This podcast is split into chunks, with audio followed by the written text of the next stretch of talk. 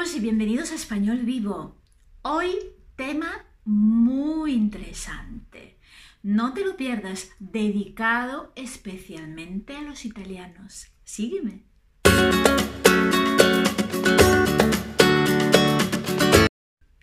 Hola amigos y bienvenidos a Español Vivo. Soy Antonella, tu maestra de español. Oggi parliamo di un tema importantissimo, dedicato specialmente, l'ho preparato con tanta attenzione per voi e amici italiani. Um, vi parlerò di 10 errori frequenti che gli italiani commettono uh, nella pronuncia spagnola. No te lo pierdas, sígueme hasta el final. Numero 1. Quante volte sento pronunciare male il verbo tener? Gli italiani non fanno altro che dire yo tengo. Yo tengo dinero. No, lo digo, lo repito siempre a mis alumnos. No es así. Yo tengo. Es un error frecuente perché magari è un dialettismo. Recuerda, este es el presente indicativo del verbo tener. Yo tengo. Tú tienes. La prima persona non dittonga assolutamente, non te lo dimenticare. Numero 2. Questo modo di pronunciare male la G. Eh, io lo capisco che la G è un suono difficile per noi, però non è necessario farlo in maniera molto forte come si usa ad esempio in Spagna, no? Lógica. Puede ser un sonido más suave, pronunciado por ejemplo a latinoamericana, lógica. Pero existe y por favor, no es lógica. Hay un poco de confusión, así que, por favor, mira bien estas palabras. A ver, intenta tú, pronúncialas. Mira estas palabras. Giro, gema. Sì, sforzati un po' di, di, più a pronunciarla. Ripeto, non devi fare per forza un suono così forte la spagnola, però è un sonido che esiste. Non puoi decir gema o giro. No, por favor. Numero 3. La PS a inizio di parola non ha questo suono ps. Eh, por ejemplo, esta palabra. Psicólogo. Psicólogo no es psicólogo. Es frecuente ver esta forma de pronunciación entre los italianos, pero no. Psicólogo. Cuidado. Numero 4, errore frequentissimo, non faccio altro che correggere la mia alunni. Guarda queste due parole. Come le pronunci? Mejor y mayor. Bene, mejor difficilmente viene sbagliato, però mayor. Quante volte, quante volte lo sento pronunciare male, i miei alunni confondono la Y con la J e pronunciano mejor. No, la Y tiene un sonido mayor. La J es un sonido completamente diferente. No los puedes confundir. A respecto, te doy estas palabras de nuevo. Mira, joven, yema. No te confundas con gema, yema. Por lo tanto, recuerda que la Y es diferente de la J. Son dos sonidos diferentes.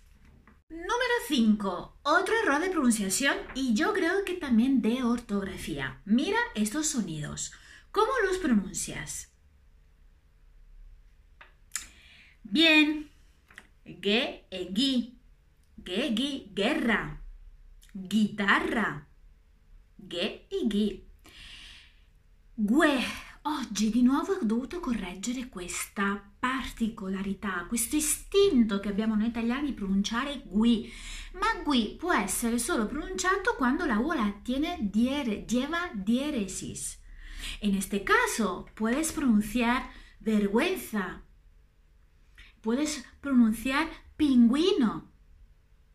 Quindi, mira estas palabras, guerrero, guiso, no es guerrero, no es guiso. No, no, no, no, no, no te confundas. Por favor. La U, en este caso, se pronuncia solo si lleva las diéresis que te quede la cabeza. Número 6. perché a volte abbiamo la tendenza a mettere tanto sforzo laddove non ne serve affatto. La Ace è muda. L'H, ragazzi, è muta, quindi non è hola, non è hombre.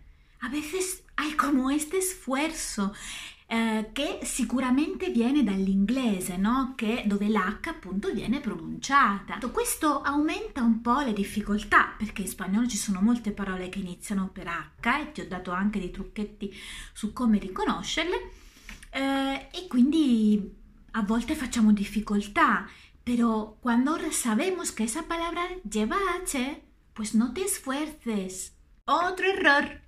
Número 7 es sempre la G. Sì, la G dà un po' di problemini.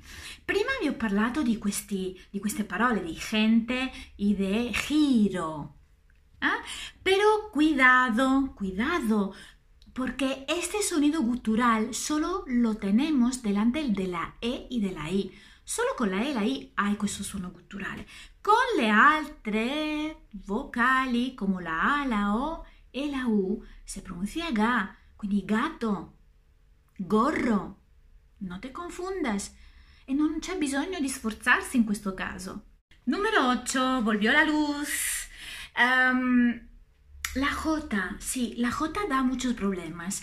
E sai che si pronuncia come la G.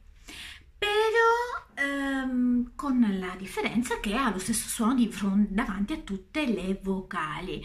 Quindi è Juan. E un nome così bello, Juan, eh, sentirlo pronunciare Juan, è davvero terribile. Por lo tanto, te pido este favor, esfuérzate un poquito más. Juan, Jorge. Yo sé que es difícil, pero con un poquito de esfuerzo lo puedes conseguir. La J es igual, tiene el mismo sonido delante de todas las vocales. Así que Juan y no Juan. Te lo pido por favor. Número 9. Otra, otro error frecuente, la doble C. Por ejemplo, esta palabra, acción. No es acción. No es acción, no, es como si fueran dos letras. Se pronuncian, tienen dos sonidos. Acción. Allora io la faccio molto alla spagnola, tu puoi anche dire acción, como si fuese una X. Pero recuérdate, son dos letras, no es una, no se puede así hacer todo junto. Peor aún, peor ancora cuando siento achón. Así se me ponen los pelos de punta. El número 10, llegamos al final con una palabra mm, fácil como esta. ¿Cómo lo pronuncias? Zapato o zapato. Bien, il problema di italiani è che spesso questa Z è pronunciata proprio all'italiana e quindi dicono spesso zapato. Zapato, zapatería. No, no, no. No es posible. Suaviza esa Z. Addolciscila. Non è zapato, è zapato o zapato. Pronunciar la española latinoamericana, ma non la italiana. Un poquito más de esfuerzo y de atención. Bueno, ¿qué, ¿qué, me dices? Déjame un comentario, dimmi se, se ti sirvió este video, dimmi se ti è servito questo video con 10 piccoli flash su degli errori molto molto frequenti di pronuncia. Uh, seguimi su Instagram, spagnolvivo.it, dove do sempre tante novità y cuéntame qué te gustaría estudiar, qué te gustaría aprender. cercherò di variare un po' nei video, così come lo faccio anche su Instagram. E seguimi anche su TikTok, uh, Spanish Nelly. Uh, te espero con otras novedades. Comenta, suscríbete a mi canal. Me gusta leerte, me gusta leer tus comentarios, me gusta saber lo que quieres estudiar y aprender. Nos vemos pronto. Adiós.